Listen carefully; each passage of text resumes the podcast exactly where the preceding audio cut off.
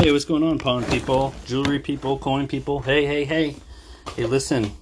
I had an eye awakening experience the other day. I came into the shop. I came in a little early. And, you know, I like to see what, what we bought. I check the numbers, do a little inventory. And I realized that my employees, it looked like it was slow on the cameras because I have uh, cameras to watch my employees in the, called Nest, if you sign up for Nest. And then I backed them up yearly so if anybody has any issues, any customers have any issues, you can go back to that transaction. I highly recommend it. It's like 30 bucks a month or something. It's worth every penny. So the point story is, so I come home, I come to the store, it's like home to me, and I look in the corner, and you can see on the Pawn Legends forum, I took I took a picture. There was like all these boxes, like all wrapped up perfectly, ready to go with labels on them, shipping labels, postage paid. All you need to do is bring them to the post office and have them you know, um, scanned. Make sure you scan them. You can't just drop them off. And and it made me realize that when I was watching the cameras yesterday, when I was with my friends and family, you know, doing my security like I always do, I have like 18 cameras around the store. You know, when you own a pawn shop or jewelry store, it's important that you're watching employees, but you're also watching the customers. But employees are the most important, as you know if your employees are ripping you off, then you're in trouble. So make sure you always cross your T's and dot your I's, do the inventory. The Bravo system software allows me to do manual inventories, which is great. So I love the Bravo software, whether it's for a jewelry store or for a pawn shop. Now, I'm just doing these podcasts because, man, these Pawn Legends podcasts, these are getting out of control. There's so many listens. People love these podcasts, whether you admit it or not. I'm getting more listens and more popular than ever. And I don't do it for, you know, just to, I don't do it for financial gain. I do it for fun. I mean, this is my life. Pawn, pawnbroken, jewelry, coins, artwork, antiques. That's my life. And that's what I love to do. So you're going to see dedication. You're going to see honesty throughout these podcasts. And you're going to have a lot of fun. I mean, I'm opening up my world. Just like that Pawn Stars TV show, I'm opening up my world to you for entertainment, free entertainment okay? Because i enjoy doing it. That's what i'd love to do and i appreciate you listening to this podcast. It, it is blowing up. I mean my uh my listens have doubled. Um, i've thousands upon thousands of listens and i appreciate everything you do. I just uh, you know i'm getting to a point in my life where you know you got to give back. You can't take take take. You got to give to charities. You got to give to family. You got to give to mental health. You got to give to physical health. You got to you know share the wealth for people that make you successful. And, and you got to have a teamwork atmosphere. You cannot do it yourself. I cannot do this myself. So i surround with people that are better than me. Make sure you surround yourself with people better than you. Be open-minded. Listen to what they have to say. Whether you agree or not shut your mouth and listen. Be open-minded. I learn every single day. And that's what i love doing okay? We learn and learn and learn when we're a kid you know, if we had good direction with parents or better parenting, you could set yourself up for more success by reading. Read, read, read, read, read. And not not on TMZ. I'm not talking about TMZ. I'm not talking about Pawn Form No Rules. I'm not talking about Pawn Legends. I'm talking about I'm reading antique newspapers. I'm reading Christie's newsletters. I'm reading um, Heritage Auctions results.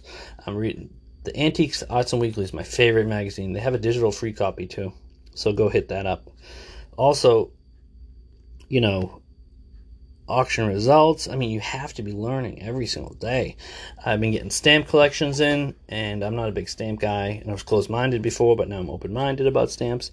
I'm learning about history, I'm learning about countries, I'm learning about the pictorial, pictorial history of these countries. You know, I'm looking at stamps in New Zealand, you know, their first stamps, and I'm seeing artwork on the stamps, which is amazing. I love art, and I love going to museums, and I love traveling.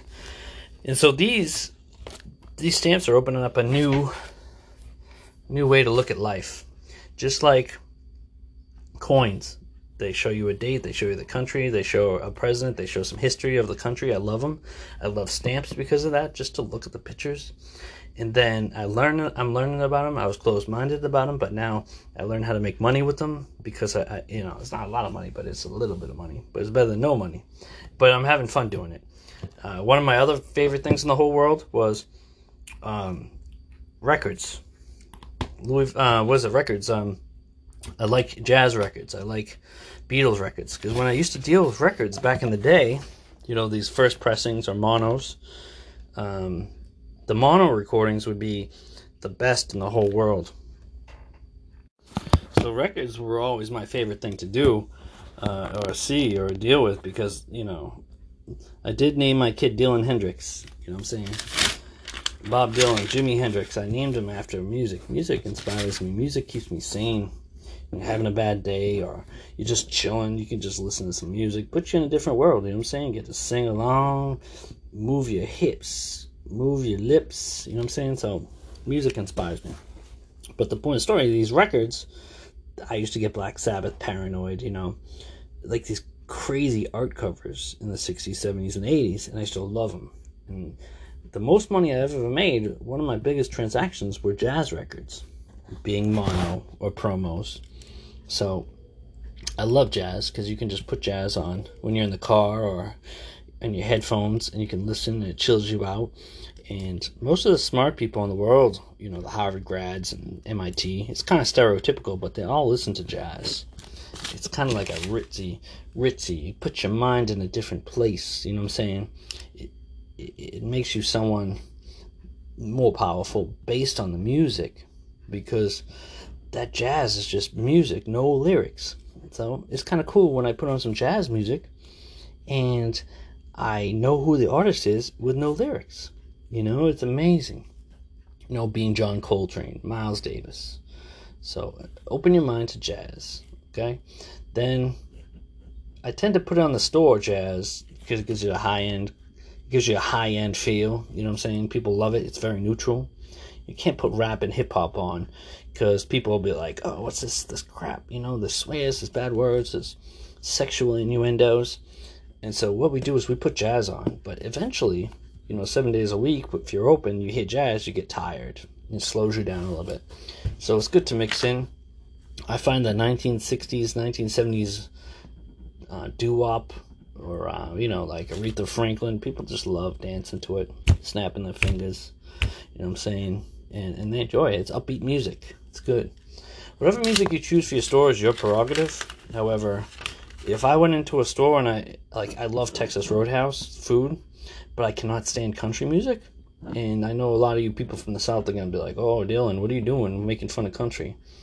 Well, I'm, you know, I, I put it on and I hear uh, my pickup truck.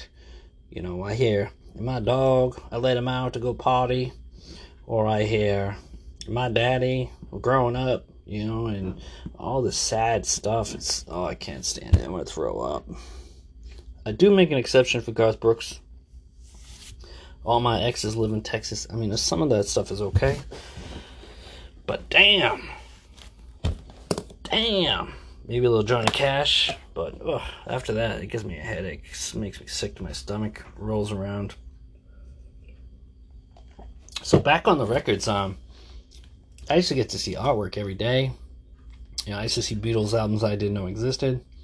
You know, and then when they'd go solo, like Paul McCartney would go solo with Wings, or George Harrison would go solo, or David Bowie, you know, some of his early stuff. The artwork was amazing. And they grade them. They grade them. They grade the record. They grade the, the, the the protection cover, the jackets, the sleeves, they grade them. They make sure there's no scratches, just like sports cards or stamps. So remember, the earlier pressings are the best mono, and they're coming back. They're, I see them at like all these local stores, like Newbury Comics and stuff. These record stores are selling online for like 50 60 dollars each. You know, new of the same album from like 50 years ago. So it's really cool, and I and I collect these record albums when they're signed by people. I have a few in my house. I have like you know Rolling Stone signed um, Clapton signed, Pink Floyd signed. And these are just rock icons, you know, but they're not just signed by them. They have a PSA, DNA, or they have a COA from a reputable company. You know, as you, if you remember, uh, I did something in my forum when I was in Vegas last year. There was a store that had all rock memorabilia, and it just said the COA said this is guaranteed real by John Doe Company, the name of the company, and they're all fake. There's no laws in this company, in this country, to prohibit selling fraudulent uh, um, autographs. If you search fake autographs on our forum, Pawn Legends forum, what will happen is you'll see a video of like a Led Zeppelin autographed guitar for like twelve thousand dollars. And if you're gonna have a guitar signed by Led Zeppelin for twelve grand, I would think you would get like the best COA or the best company you could possibly get, right? But no, they just use say John Doe says this is real, which is not. It's fake. So it's kind of like a fantasy piece, I call it. If you search fantasy pieces on Pawn Legends, you'll see it. So these are the things. The point of story. Um, I love artwork. I love stamps. I love being open minded, and that's what's up. So at the beginning of this this podcast, I talked about employees and what they do, and don't take it for granted. Okay, you're the boss. You get the income. You see the numbers. You do the inventory. You're happy, and then don't forget to say good job. Okay, there are some people in this industry where you pay them an hourly rate or a salary, and there are certain people where you tell them good job and they, they want a, a reward, they want a bonus money wise. And I don't think that's appropriate. So, you know, you say good job, and they're always like asking for raises. So, some people that I work with, or employees, or friends, or family, you say, "Hey, good job," and it's sad because you can't you can't say good job all the time because they ask for raises. Oh my gosh, it never ends. They pay someone a lot of money because they do a good job, and then you know you say good job and they're like oh i could use a raise. I'm like oh my gosh how many bonuses can i give you? You know? So selfish. So they see you doing well and they they want to do well. It's good to share the wealth but i mean if you're doing the same old thing you know over and over i mean do something good for the company. I mean i gave a lady once um, recently a uh, bonus because she got her gun permit so she can carry legally carry. Um, that brings you know safety to the business so i don't mind doing that. Or you know um, you guys some people give bonuses but i'm not a uh, not bonuses but like commission when you sell an item.